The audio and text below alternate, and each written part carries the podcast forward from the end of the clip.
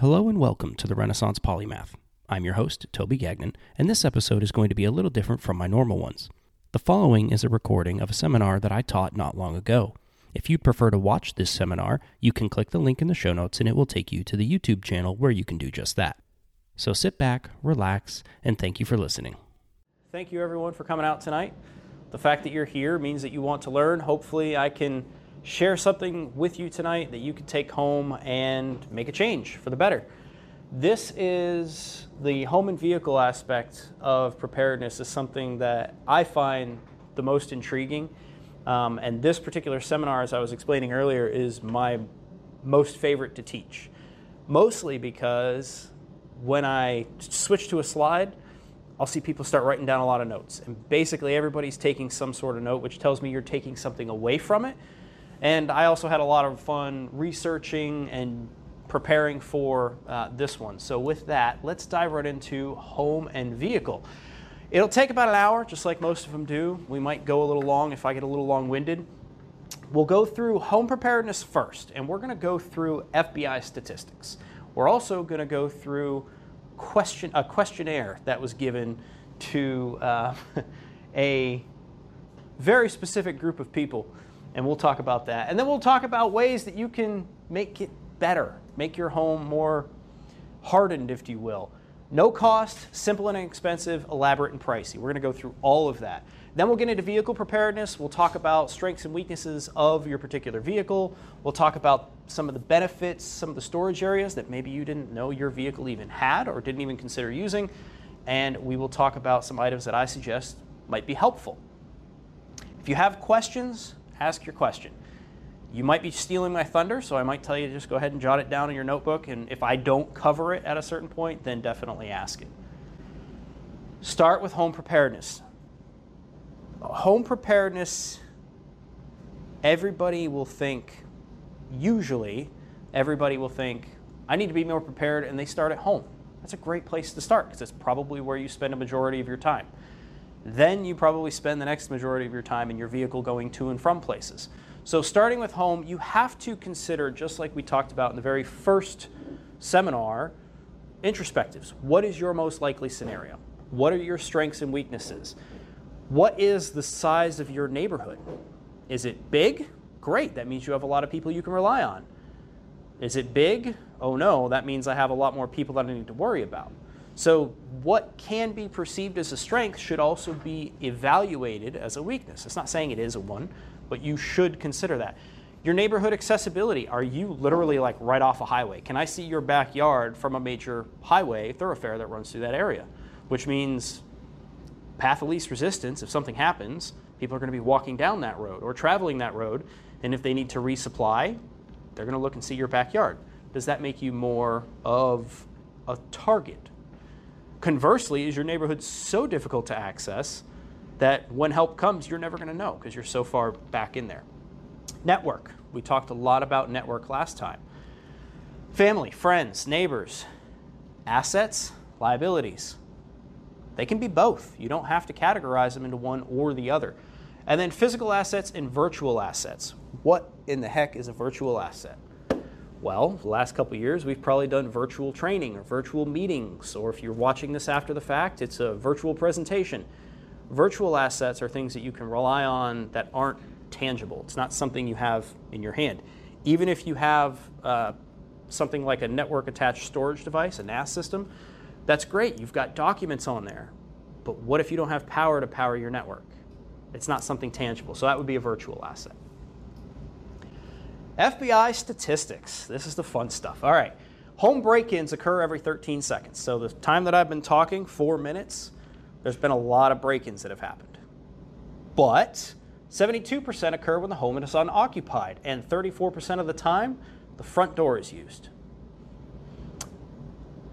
In recent events, recent news, I've seen a sharp uptick in the brazenness of criminals. Abductions,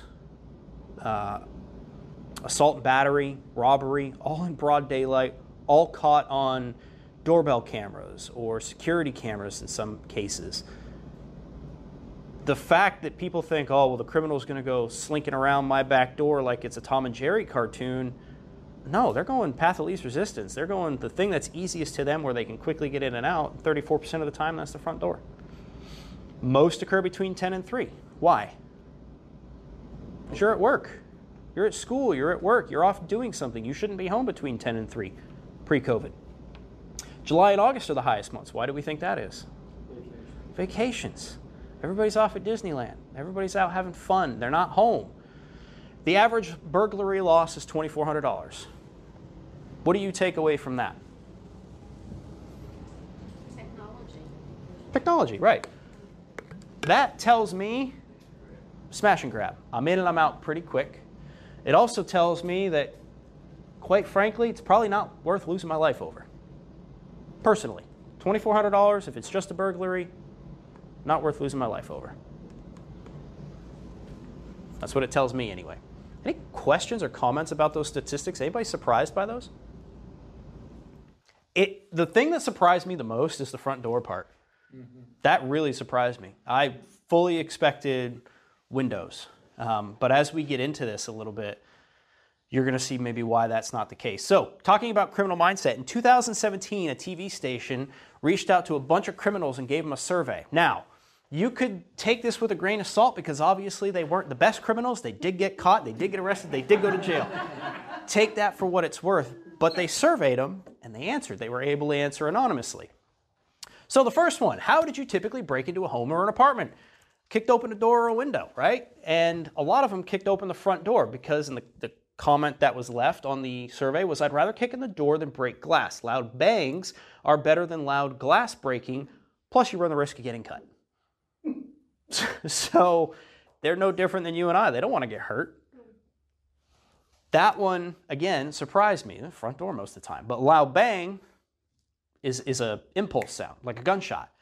Breaking a glass, it's tinkling, and then you're walking all over it. Then you're having to keep breaking it out so you don't get cut. And then you probably have to open the door anyway.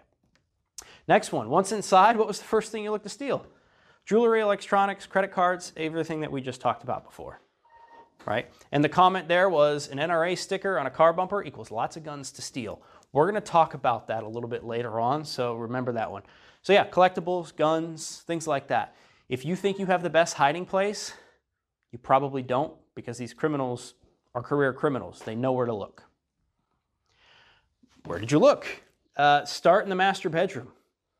A lot of us probably hide shit in the master bedroom, master closet. Oh yeah, I've got this secret compartment in my underwear drawer. Well, guess what? Everybody's looking in the underwear drawer first because it's all in the movies. They include secret hiding places. From the stove and the freezer, I never would have thought to hide anything in a stove or a freezer. But that's where these people look because they've done it enough to know to look there. Fish tank, toilet tank, bookshelves, boxes of cereal. I really, like I said, I like doing the research on this because it gave me insight into that criminal mindset. To beat something, you have to understand something. You have to understand the criminal mindset to overcome the criminal mindset, to be better than they are.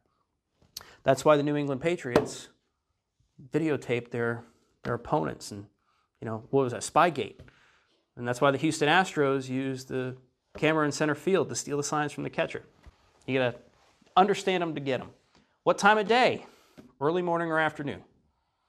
Because either you're not home for lunch yet or you're already gone after lunch and the kids aren't home from school. Did home protection or security signs deter you? Some stated it didn't really alter their plans at all. One actually stated it helped them. How in the hell could a sign help them? Well, if you advertise what system you have, the criminals now know how to safely attack your home. So if you say, oh, yeah, I've got ADT. Good, I know how to kill an ADT system. I know how to bypass it. I don't want to steal my own thunder. We'll talk about that later on. Did pets in the home, like a dog, make you think twice? Oh, I've got the dog. The dog's going to, it's a big Saint Bernard. It's going to scare everybody away. Larger breeds, sure, okay. That ankle biter that you could drop kick over the back fence probably is not doing much for you. I know it's cute and it looks neat in a little bag, but no. Did you typically knock on the front door before you break into home? Every single one of them said yes. Every single one. Who's answered their door for somebody they don't know? Recently, within the last 6 months. Right. 1 or 2 people. Do you have cameras in your house or something, some way that you could identify the person before you open the door? Yes. Well, we can also talk to them if we're not home. Okay. Can you see around the corner? No. So if somebody's knocking on your door, how do you know it's just one person and there isn't somebody hiding right around the corner? We got cameras front and back inside. You must have blind spots. Oh, definitely. Right. So if they know where the cameras are, or if they can see them, or if they've already cased the house, they might know where those are. I tend not to open the door for somebody I don't know, right? I'll opt to talk to them through a video doorbell or through the door or something like that. Probably better, even if it's the solar panel salesman that comes down twice a week, whatever. You just don't know. You just don't know. Is it helpful? Like, say you're not home. You're not home, right?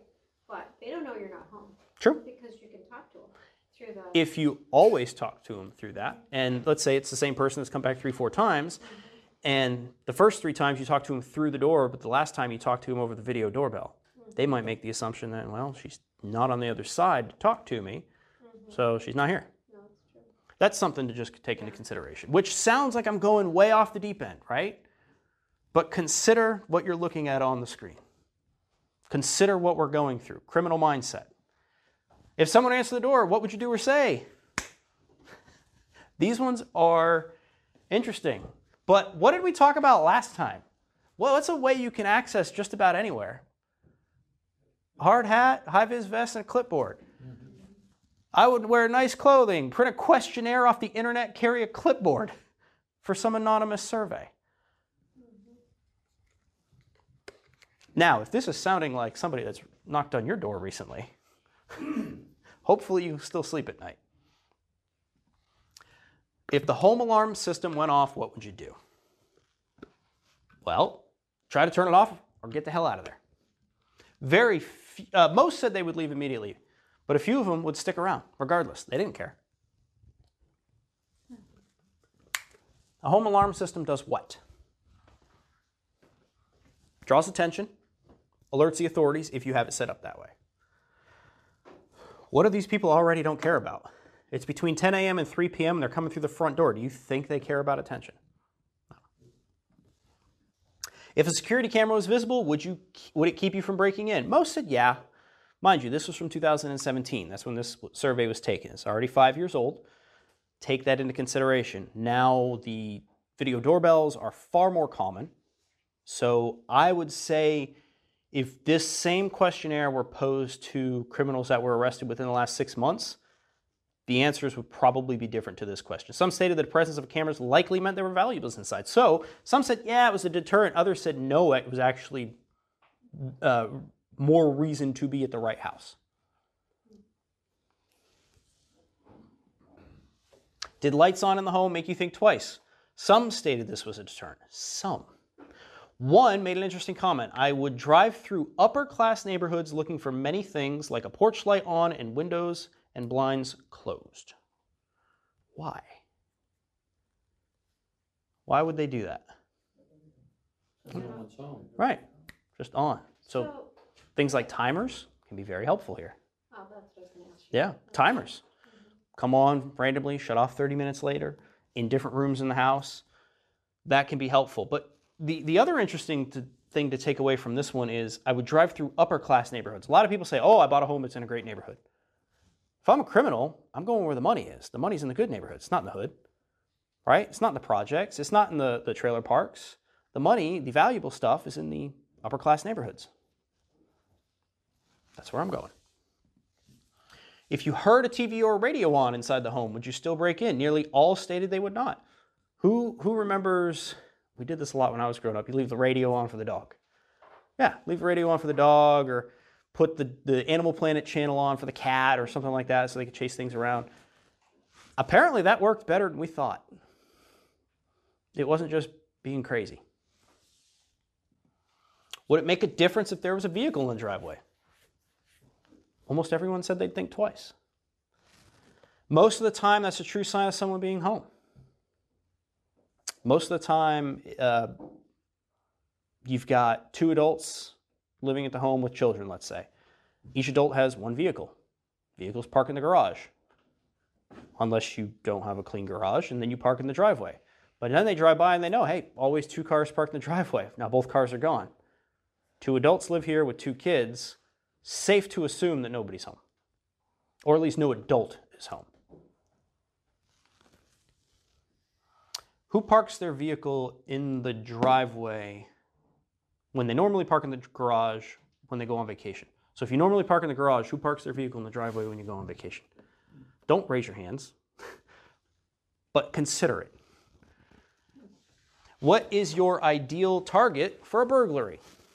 Most stated they did not want to be seen, so they look for homes that hide their presence. Homes away from other homes, blind spots, older windows and frames, cheap wooden doors, large trees, bushes, or shrubs, conservative or reserved neighborhoods. That's very detailed. Like, they're down to looking at how old are the window frames in your house. That's incredibly detailed. So there's a lot of thought that goes into this. So the next one, did you ever surveil your target? Some stated, yeah. Others said, nah. Basically, I just showed up, found one I liked, and hit it. Didn't do any. So the Ocean's 11 kind of stuff, probably not going to happen on your house. It's probably going to be more crime of opportunity. Happen to be driving through the neighborhood, no cars in the driveway, lights on at 11 p.m., all the lights are on, probably nobody home. If you did surveillance, what were you trying to figure out? Who lives in the home? What are their weekly schedules? What they drive? Is there a dog? And is there a hidden key? If there's a hidden key, that's an easy way to not make much noise, especially if you don't set your alarm. So if you've got a hidden key hiding under the flower pot, not on your front step, but the next step down, right, where most people, I'm not going to put it here. Everybody looks under the mat. I'm going to hide it down a step. I'm going to be clever. These people are looking in freezers and stoves for valuables. They know where your hidden key is. They just do. What is the one thing homeowners can do to avoid being burglarized? Most said good lighting with trim bushes and trees. Don't give them a place to hide.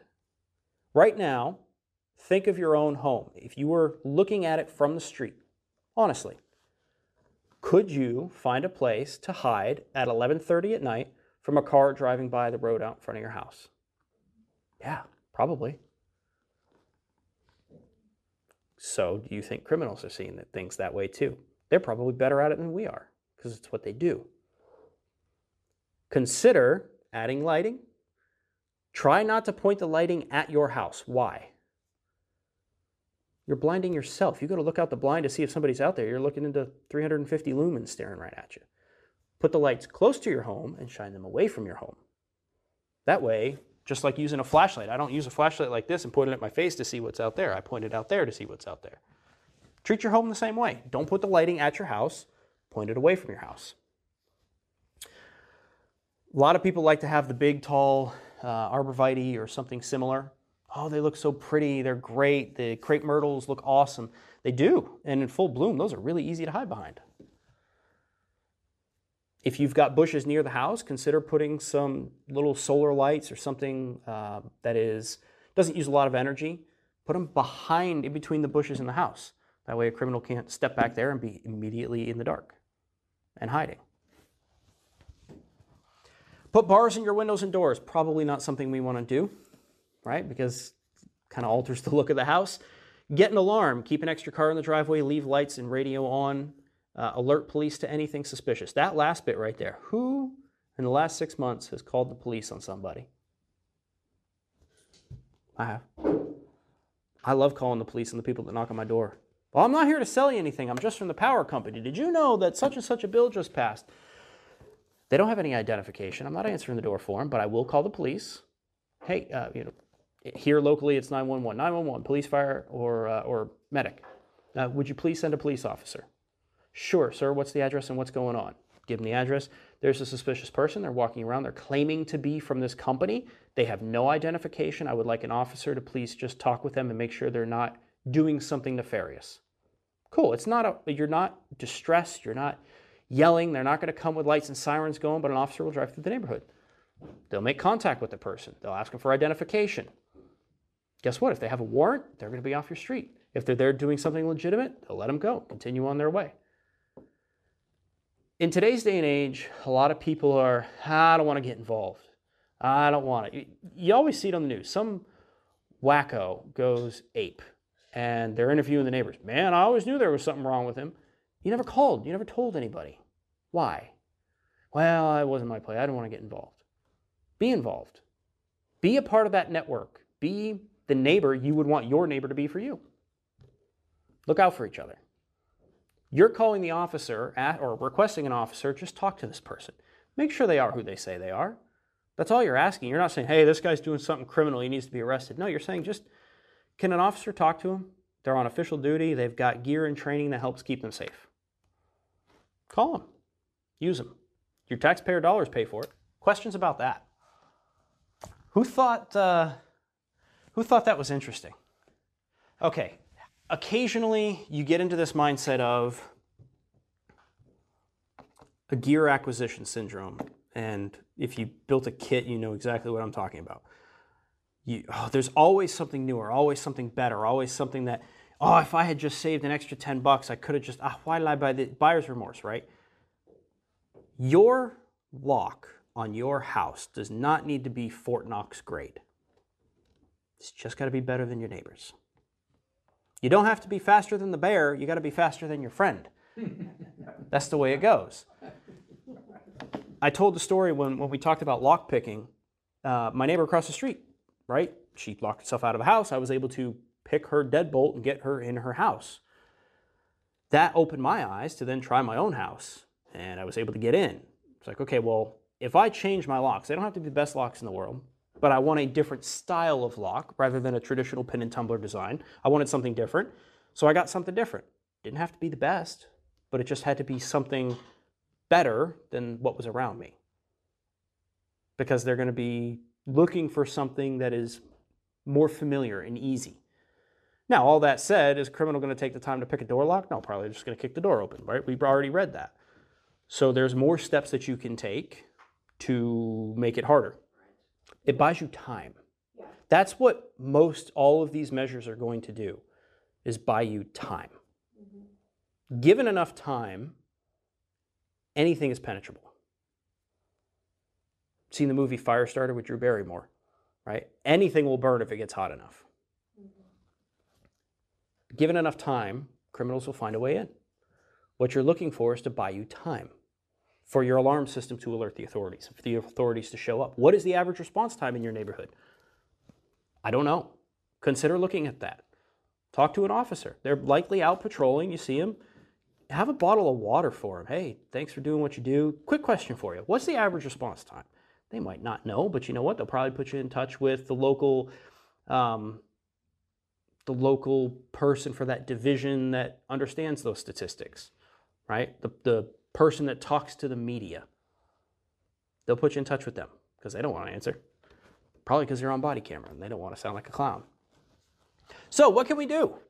Well, let's start with no cost habit changes. Let's start there. The very first thing is what? Observe your surroundings. Get to know the cars that come in and out of your neighborhood, that go up and down your street. Get to know your neighbor's car. Hey, you know, did you see Joan got a new car last week? Yeah, looks good. She finally traded in that old piece of crap that was leaking oil everywhere. Got something better. Cool. Observe your surroundings. That's going to be your first form of deterrent, and that is a no-cost habit change. You can go home right now and just take an extra spin around the block. Just start to get to know what cars are in what driveways. Next, don't advertise. For the love of God, do not advertise what you have. Valuable security measures, things like that. Hey, you know, I've just bought a brand new 64-gun safe. So you've got enough stuff to fill a 64-gun safe. I just bought a brand new 75-inch plasma TV. Probably mounted on the wall, probably not very heavy. Cool. Probably in the great room, the living room, which is where the sliding glass door is. Hot piece of cake. Try not to advertise, you know, protected by Glock. My favorite one, there's a picture that's going around, and it said, it was on the back window of a vehicle, and it said something like, a certain gun manufacturer inside. And literally the back window was broken open right underneath that sticker. It was the funniest thing I've probably ever seen. And unfortunately, that person had to ask the question, why my car? Well, you know, Kel-Tec or Springfield Armory or NRA, don't advertise. And I'd go so far as to say, don't advertise any political affiliations that you have. Because when a road rage incident happens and you cut off the wrong knucklehead and they've had a bad day, you may wish you hadn't put that sticker on your car. Proud parent of an honor student at such and such a school. My favorite probably is the stick figure families on the backs of cars. Now I know exactly how many people live in your house. I know the rough ages of them. I know how many pets you have. I know what sports they're into. And I probably know where they play those sports and where they go to school because you put it all over the back of your car. And most people's passwords are what? Their children's or pets' names, schools they've went to, graduating years. People are not smart, right? Everybody says, oh my God, I got hacked. You literally on Facebook said, hey, this is my mother, and this was her maiden name, and this is my hometown, and this is where I graduated high. You wonder why you get hacked. You freely and openly offer up all that information to these criminals who are out there looking for that stuff. Don't advertise. Please don't advertise. Keep your garage door closed. Even if you're in a good neighborhood, keep your garage door closed. Years ago, I had a boss who lived up on the lake in a yacht club neighborhood. Garage door left open, somebody came to steal the golf clubs out the garage door.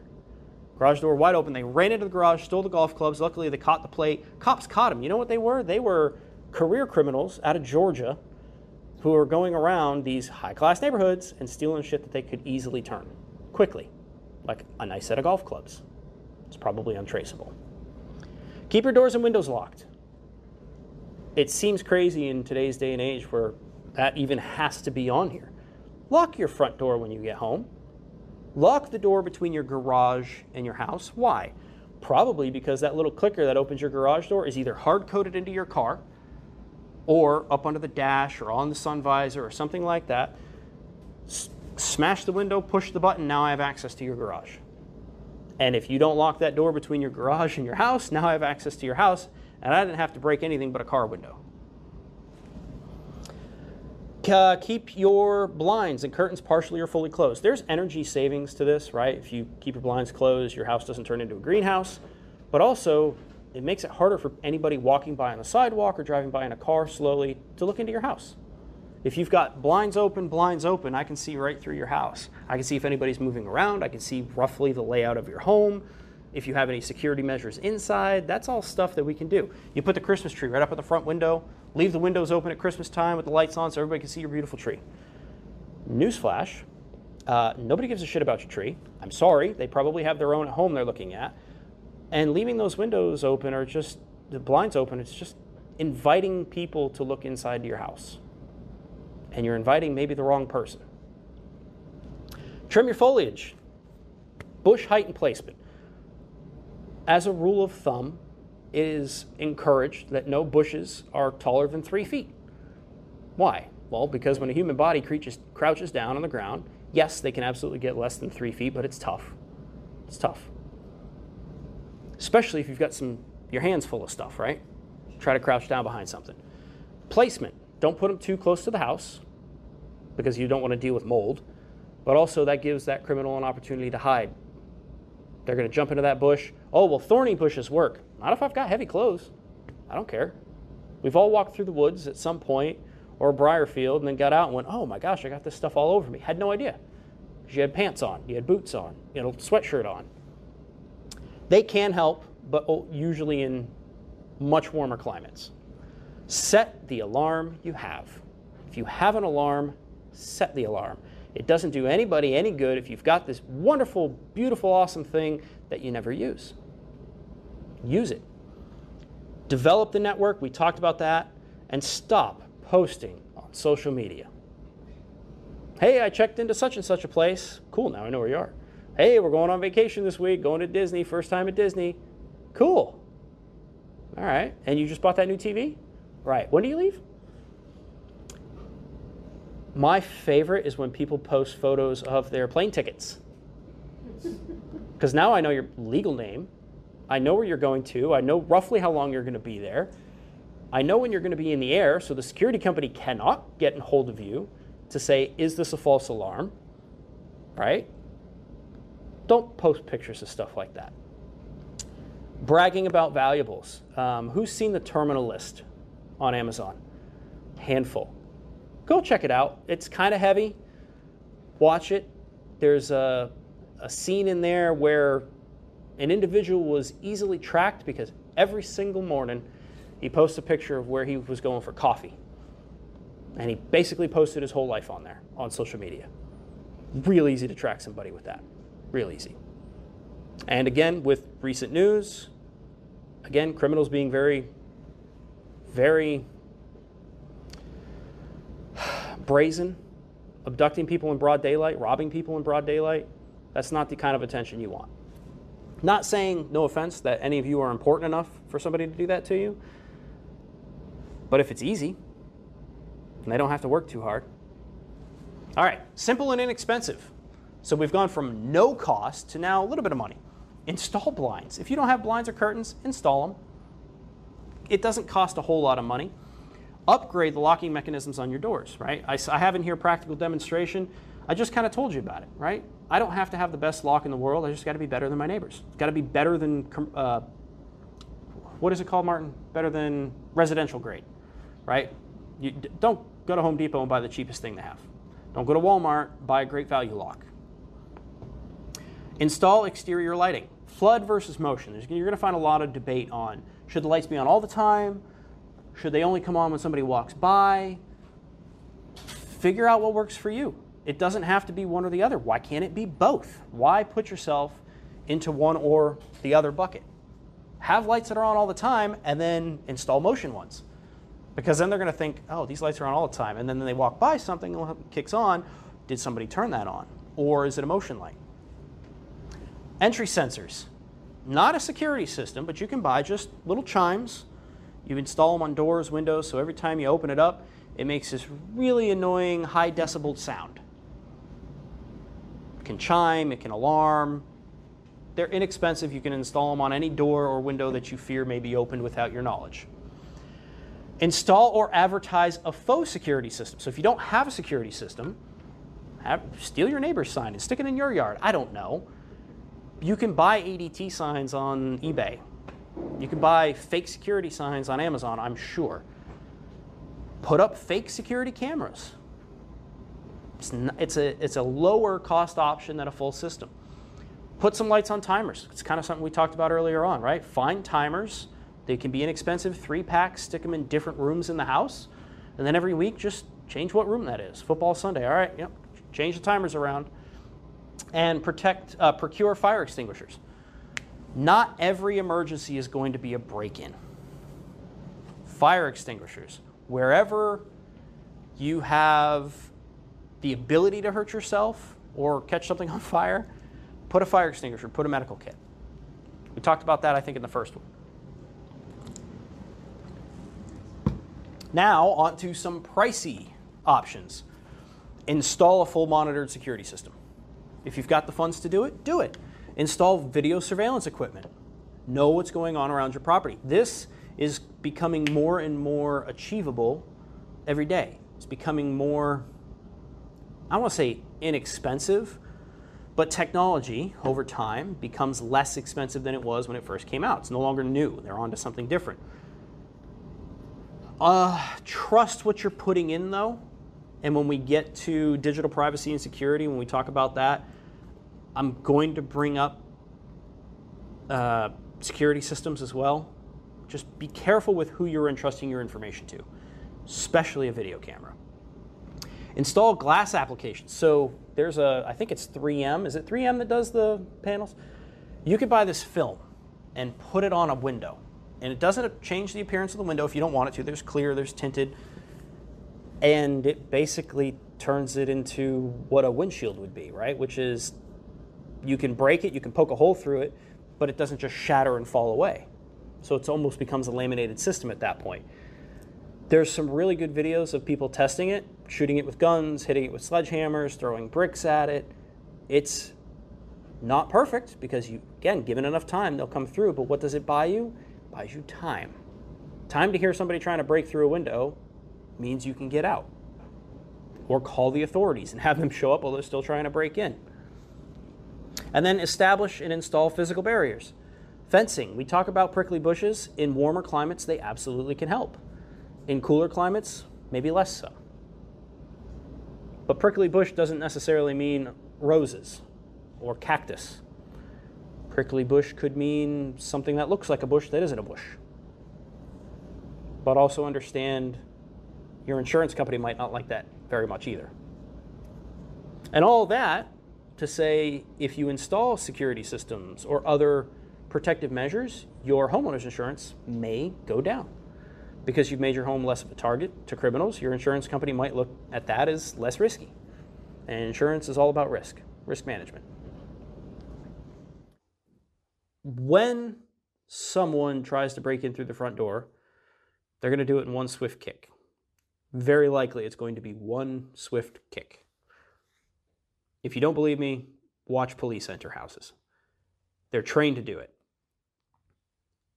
You can buy longer screws and take the screws out of your strike plates and put longer ones in. Because the ones that are in your strike plates are probably about half, 3/4 inch long, inch if you're lucky. Buy a 3-inch decking screw and get it through the entire frame. It's not going to be perfect, and that door will still eventually give. Not the door necessarily, but the jam itself. But what does it buy you? It buys you time. And maybe it's not one kick. Now maybe it's 4 or 5 kicks. Conversely, on the other side, on the hinge side, you could buy these special hinges that just look normal, but you basically lose a screw out of one of them and it goes back into the door. So instead of all the screws being in this side and all the screws being in this side, you take a screw out of this side, and maybe it's a screw that goes in here and it sticks out a little bit. So when the door shuts into that. So now you've got the screw going into the wall, but it's also sticking into the door. There's whole hinges you can replace. There's just screws that you can replace to do that. All of those things buy you time. The little latch, little flip it over. That's great, but those tiny little screws are in here. And if it's an interior door, it's probably hollow core, it's not solid. I just punch my hand through that door. And it's gonna hurt, but there's nothing there. It's a tiny little thin piece of MDF space, tiny little thin piece of MDF. So what are those screws really attached to? I'm not saying it won't work. I'm just saying understand what you're getting and how much time it's going to buy you. Yeah, the screws are something that, in my opinion, everyone should do. Because it is so inexpensive, you can do it with hand tools. It's kind of a pain in the tuchus, but you can do it.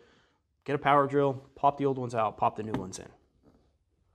And, see, you see the latches on the doors. You shut it, it goes click, but there's always that weird little, like, bubble thing on the back of it. You know that bubble thing's not actually supposed to go into that void. The bubble thing is supposed to stay depressed, whereas the whole latch goes in, right, and then everything goes in, back. The latch is supposed to come forward, and this little thing on the back is supposed to stay back. That prevents the little credit card trick, where you slide the credit card in, you just poop, and the whole door opens. So if you go home tonight, and your front door, you shut it, and that little pin behind the latch also goes into the void, then whoever installed that just did it quickly and didn't necessarily care about how it was supposed to line up. A lot of builders, they'll buy oversized latches, strike plates, just because it's a cheaper option. And I know that I can use this on every door handle out there. I don't have to buy a specific one for each door handle. I just buy the biggest one, the door shuts, customer doesn't ask questions. Check for that when you go home tonight. Any other questions before we get into vehicle preparedness? Any questions before we get into vehicle preparedness about it? All right. You have to evaluate your vehicle. Strengths and weaknesses. We talked about location, population density, and all that kind of stuff in the last class when we talked about network. But apply this to your vehicle. Is your vehicle suited for the location you're in? Do you have a Lamborghini and you live up a dirt road? I don't know. Do you have a four-wheel drive vehicle and you live in Europe and you can't park the thing anywhere? I don't know. Your vehicle specifically, age, size, fuel range, reliability, is it domestic or is it foreign? How easily are you going to be able to find parts for that thing? These are all things you need to take into consideration. What is the reliability of my vehicle? When things go wrong, what does go wrong? Buy spare parts, have the tools to fix it. Spare fuses, spare bolts, like we talked about last time. Have that stuff in your car's EDC, your vehicle kit. And resources, a manual. If your vehicle doesn't have a manual, didn't come with one, buy one. And don't rely on a PDF that you can download and keep on your phone, because what if your phone dies? And now your vehicle can't start, so you can't charge your phone. Have a manual. Keep it in the car. They used to be, what are they, the Haynes manuals, the Haynes repair manuals? Those used to be a thing. I think they still might be. Consider getting one of those if your car didn't come with one, and maybe even if it did. Traditional vehicle benefits. Everybody knows a vehicle can get you places faster, give you protection from the elements, it's got lights. You can offer defensive protection if somebody throws a stone at you. You can offer offensive protection if somebody won't get out of your way and they're pointing a gun at you. 4,000 pounds traveling at 70 miles an hour carries a hell of a lot of energy. Or in your case, I guess what, 7,000 or 8,000 pounds. Yeah, mine's almost seven. Yeah. Additional vehicle benefits, things that maybe you didn't consider. You got a radio in there. I know nobody uses it anymore, but it still's in there. Comes with the car, promise you. You can get informed on what the hell's going on outside your vehicle. AM/FM radio still works. Still very effective. Climate-controlled space. When it's hot out, you've got AC. When it's cold out, you've got heat, as long as you have fuel. Generator. The alternator in a car charges the battery. The alternator is run by that big engine, which is fed by the fuel tank in the back. So your car is just a big generator, unless you drive a Tesla. Then you carry a generator to charge your car, as we've all seen in California recently. It's a battery backup. Even if the battery, the car's out of fuel, your battery will still have life in it, albeit for a shortened period of time because it's no longer being charged, but your battery will still have power until it's depleted. It's a signaling device. How? Well, I flash my lights, honk my horn. It's a car that's probably got a gas tank that's full of fuel. I could light some bitch on fire if I had to, right? Big fire usually attracts a lot of attention. Probably from the people you want to help you, the first responders, the fire, police, those kinds of folks. I'm not saying light your car's on fire. I'm just saying understand that it's a possibility if it were absolutely dire circumstances. What else? What else can you think your vehicle can do as an additional benefit? Somebody must have used their car for something that helped them out at some point in life. There's no way I exhausted the list. Come on. Recovering stuff, like pulling things out of ditches. Yeah, recovery. Recovery of yourself or others, yeah. Sleep in it. Shelter. Ready-built shelter, yeah. Be careful, you can use the battery to start a fire. Yes, absolutely. You can use the battery to start a fire. So it's basically a mobile survival cache. Fill it full of stuff and it goes wherever you want it to go, provided you have the ability to move it. Fuel, whatever that is. So set your vehicle up for success. Your vehicle's health is important, not so dissimilar from your own. Your physical fitness ability matters. Your vehicle's health matters. Make sure all the fluids are topped off. Make sure it's got regular maintenance, just like we talked about in the last seminar. Build it its EDC bag. Give it its own lifeline, right? Don't let your vehicle become your coffin. Don't get so stuck thinking, I just got to stay with my car. I just got to stay with my car. That you run out of resources, but you're like, no, I know help definitely has to come tomorrow. Don't let it become your coffin. Know when to leave your vehicle behind. That's not probably the first hour, unless you ran out of gas and you know there's a gas station, I can see it on the horizon. Okay, leave your vehicle, go get what you need. But know when you should leave it. If day three, day four, you haven't seen a soul, probably time to effect your own survival rather than sit and be passive about it. So vehicle storage areas, something you already kind of stole my thunder a little bit on, but I let you have it. Sorry. No, you're fine. There's a lot of spots. I mean, goodness, what do I have up here? 12 that I could think of just right off the top. Every vehicle is going to be slightly different.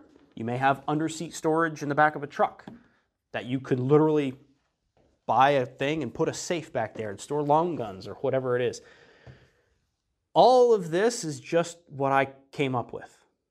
But consider your own vehicle. Maybe you don't have a trunk because you have an SUV. Okay, cool.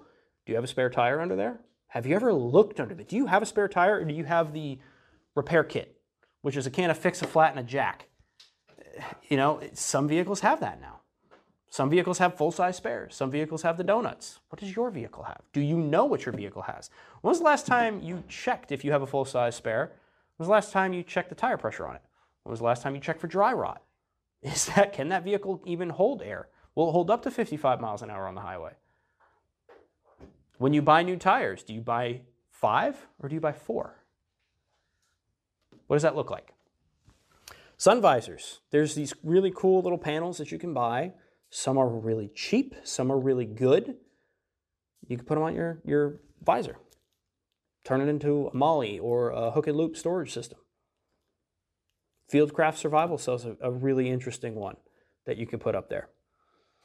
Under your front seat. Communication is important, right? So AM, FM radio. I have an amateur radio, ham radio in my car. The body of the radio lives under the front seat, and there is so much storage under there.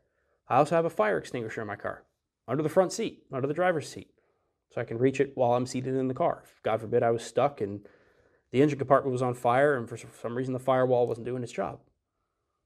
Can you reach the tools you need if you are pinned?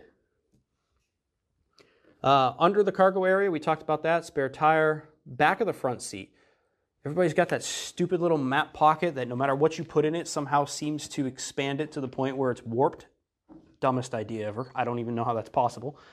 They make the little things that you could buy. You can strap it to the seat, and then it turns it into a hook and loop or a MOLLE system where you can attach other things. And if you've got children, that can be a lifesaver.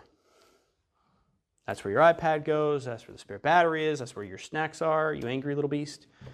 All that stuff can be very helpful, not just for I'm in dire need of medical assistance or anything like that. It might just be something as simple as, if these kids don't stop fighting, I'm literally going to drive it off the cliff, and then we will be in a survival situation. Things like that can help. Helpful items, spare tire. Again, check your spare. Check that you have a spare. Have a good jack that you can get the car off the ground with. If you bought a used vehicle, check to make sure that thing's still in the damn car. Because the last time that you want to find out that you don't have one is when you need one. It's no different than a medical kit, right?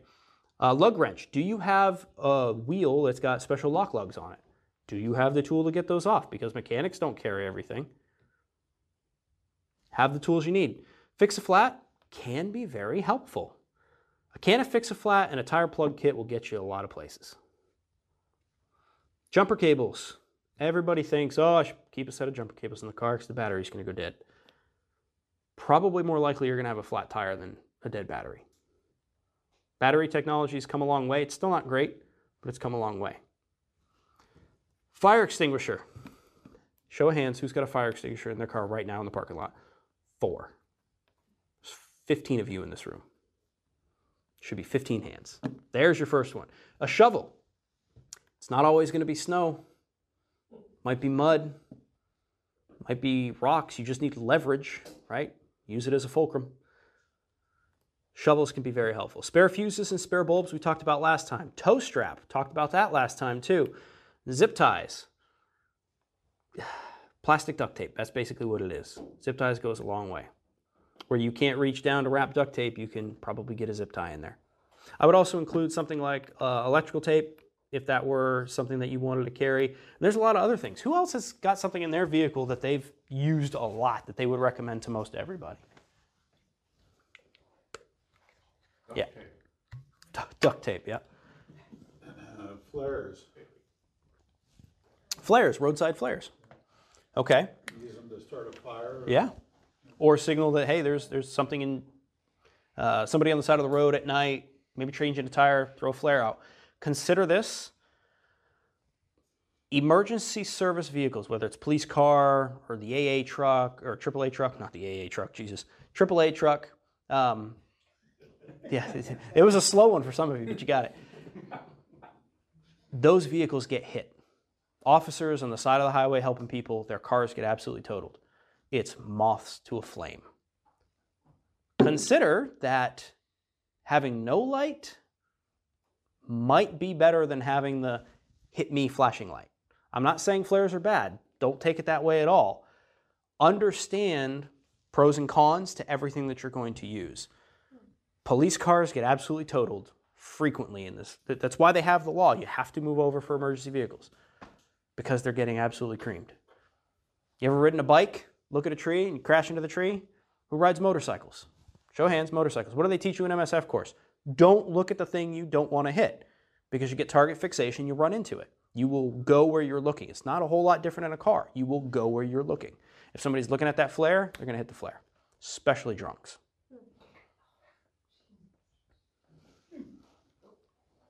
I sound like a doomsdayer, and I promise I'm really not that type of person.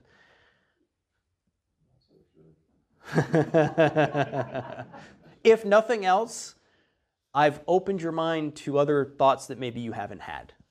So you might say, oh, God, he's a freaking weirdo. He did say one thing that kind of resonated with me, but the rest of it was shit. Okay, cool. If you take one thing away, I've done my job. I carry extra fuel. Extra fuel. Yeah, absolutely. And I also carry additive. Additive. Okay. So like an octane booster or something? Yeah. Yeah, okay. For the diesel. No, right, yeah. Because I put it in the back. Right. I got a little bottle jack. Mm-hmm. Bottle jacks are great. I had one in the kit that I had last time. Block or two a piece of wood in case I got to block the tires when I'm picking it up. What about for something under the bottle jack to disperse the weight? That's what I'm saying. I got blocks. Cool. Yeah. So adjacent communities that you can learn from. The overlanding community. These people live out of their vehicles. That's what they do for fun. It's vehicle sustained travel for long periods of time. Traveling mechanics like the AAA person, they know how to do some bodge repairs on the side of the highway that get you where you need to go. It's not going to be the best repair. It's probably not going to last terribly long, but they can get you to where you need to go. These are great communities to learn from on forums, on YouTube, on different places like that. Consider checking those out. And then we talked about it last time, education, procurement, and building. Whenever you're setting up your home or your vehicle, educate yourself. A tool is only useful in the hands of somebody who knows how to use it properly, right? Learn how to use what you're going to use. Educate yourself on the type of scenarios you think you might run into. You don't have to be an expert, but know enough to be dangerous. Know enough to get the job done the right way. There's many resources. Vet the instructors. Understand how it pertains to you in your situations. Anything I'm telling you here tonight, same thing. Just because I said it doesn't mean it's the way it should be for you. I have no reason to lie to you, so I'm not going to lie to you. So it's truth, but does it even pertain to you? Do you even own a motorcycle? No, probably not. Then anything I would tell you on motorcycles could be true, but it doesn't pertain to you. Don't forget to factor yourself into the equations, right? If you don't know how to use the tool, you're probably more likely to get hurt using the tool. Procurement. Don't go cheap. If you can, don't go cheap. Buy quality stuff that you can do, that you can use, that your wallet can afford. Buy individual items, put the kits together yourselves. Don't buy a vehicle preparedness kit from some schmuck standing up in front of a room talking to you, right? I'm never going to sell you a vehicle preparedness kit because I don't know what tools you can use. I don't know what kind of vehicle you have. I could give you a can of Fix-A-Flat that's good for a sedan, you could drive an F-350 or a dually. Doesn't do you any good. Know what you need, educate yourself on it, then procure it. Put it together yourself. Get redundancies whenever you can, where it makes sense from a cost, weight, and space standpoint. Also, put items that get used frequently in very accessible places. I talked about fire extinguisher under the driver's seat. It's not in the trunk. It doesn't do me any good in the trunk. It might do somebody else good in the trunk. It doesn't do me any good back there. First aid kit. Can you reach your first aid kit from where you're sitting in your car? Can you reach the tool that's going to cut the seatbelt and break the glass from where you're sitting in the car? I don't know. Educate yourself, Procure the items that you need, that you know how to use, and put them together in a manner that makes sense. Kit types and placement. Vehicle escape tools should be in reach of every passenger that's normally in the vehicle. If it's just your car, you're the only person that ever sits in that car, maybe you only need one. But if you've got a family car, you're a parent, you drive 3 kids everywhere, there should be at least 4 things in there, right? And they should know how to use them. Trauma kit, maybe back of the driver's seat, something that you can reach easily, or the backseat passenger could reach easily, or somebody who you told to go to your car, it's on the back of the driver's seat, big red pouch, just grab it and come back. Vehicle kit, right? The thing I showed in the last seminar, big thing that's your vehicle's EDC bag, maybe in the cargo area, because it's not something you need immediately. You'll have time. I need to change a tire. All right, well, all the stuff's in the back. All right, I gotta get it out anyway. Probably you're gonna have to go back there to get the tire anyway.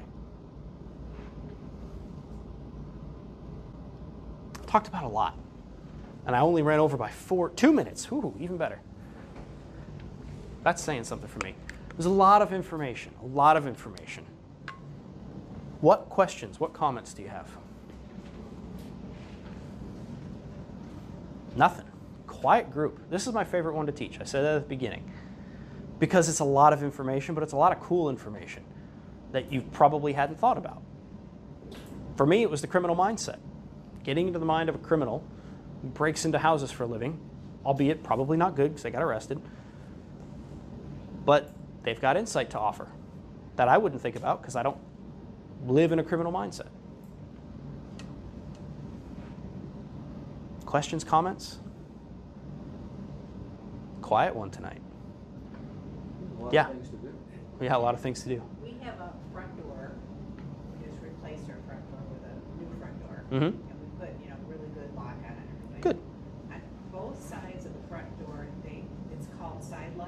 Okay. When I'm talking about those little like skinny windows.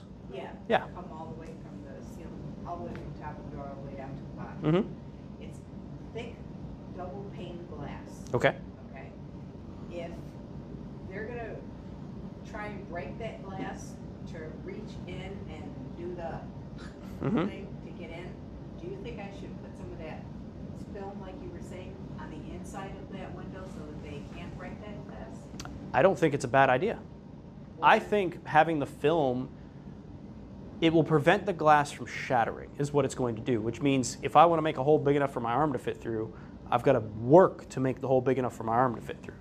It's just buying you time. If you hear glass break, by the time you hear it break and get up out of the chair or whatever, that lock might already be turned. If you have the film on there and you hear glass break or you hear a noise that you're unfamiliar with, by the time you get up, you might walk over and see him reaching in the door.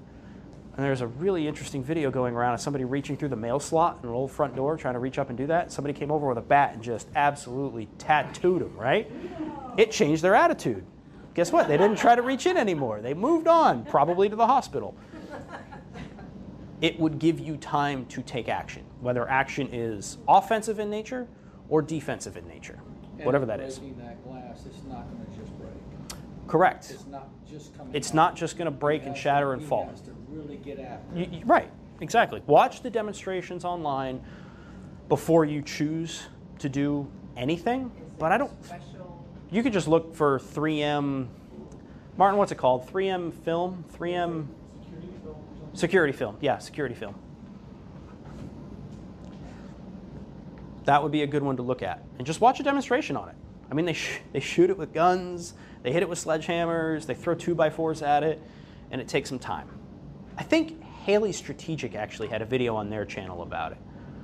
It's also if you live somewhere that has hurricanes or tornadoes, they use their buttons for waiting for like 2x4s flying through windows and stuff. Oh, yeah. Yes, great point. And that way the window won't shatter. Because they always say don't stand near a window during a thunderstorm. It's not the wind that's going to get you, it's what the wind is blowing that's going to get you, and then the glass breaking. Great point. Yeah, question? Location of your handgun in the house. Yeah. What are your thoughts? How many handguns? How many rooms, how many handguns? Well, one could argue the best location for a handgun for easy access is on your person. So who carries a handgun with them while they're in their house, on their body? Probably not many. But if you want my answer, that's the best place to carry a handgun is on you at all times. But realistically, that's not going to happen. The next question becomes, and these are rhetorical, so I didn't talk about it up here, but operational security is a real thing. At no point I said don't advertise. Don't tell me, especially because we're on film, don't tell me what you have and what your security measures are at your house and what your security system is and stuff. Not that I'm going to come and do anything, but this video is going to go out. And obviously you guys aren't on film, which is a good thing. There's a reason for that.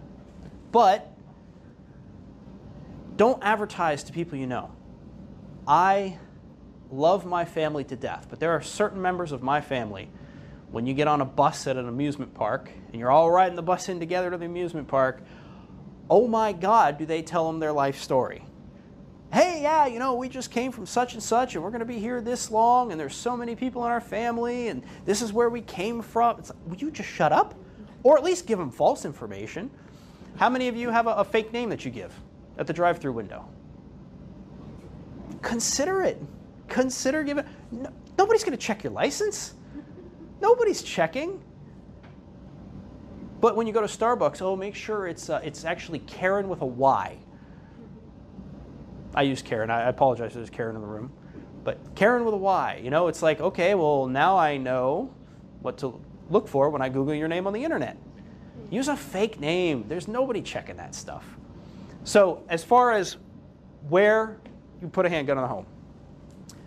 Consider who has access to your home legally, who has the right to be there, how old are they, what is their level of comprehension. If you've got young children, there's laws that state you have to secure those so those people cannot have access to them without your permission or without the permission of the parent.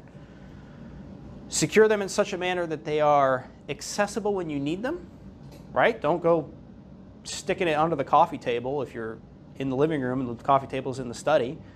Put it where you're going to be most often, but secure it in a manner that makes sense for the people in your home. Don't just leave a loaded handgun on the cushion of a couch. Real story. I had a friend that went to Lowe's, and their child found a loaded handgun on the outdoor furniture at Lowe's that was on display. Loaded handgun right there, boop, right in between the cushions. So do you think that firearm was secured on that person when they sat down? No, probably not. Your home should be no different. Secure it, but consider who has access to your home, where you spend the most time, and if you know how far are you from the point of entry that you feel may be most likely.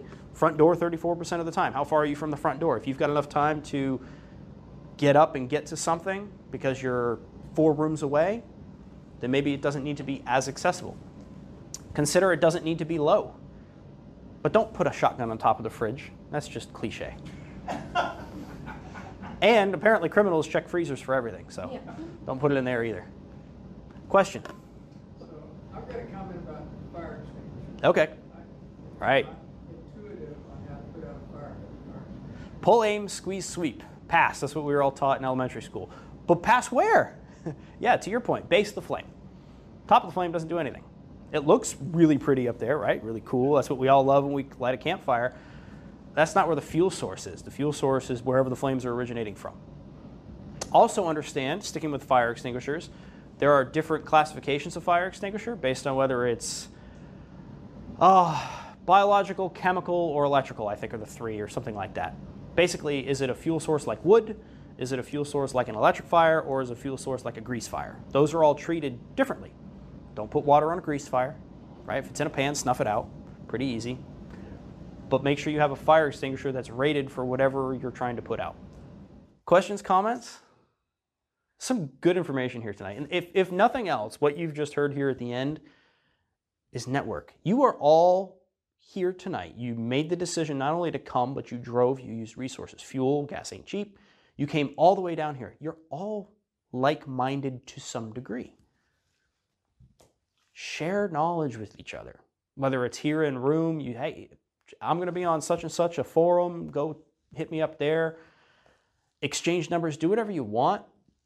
You can build a network, and it could start in this room potentially. Doesn't mean you have to say, hey, we're all meeting at the same place, but it's like, you know what? You've got a cell phone, I've got a cell phone. We live on opposite sides of the city. If shit gets bad over there, do you mind just throw me a text? Like if a tornado comes through and starts in your community and is eventually headed toward Montecito, you just let me know. It can be that easy. You're all here tonight. You're all like-minded to some degree. Don't advertise what you have. Please don't advertise what you have.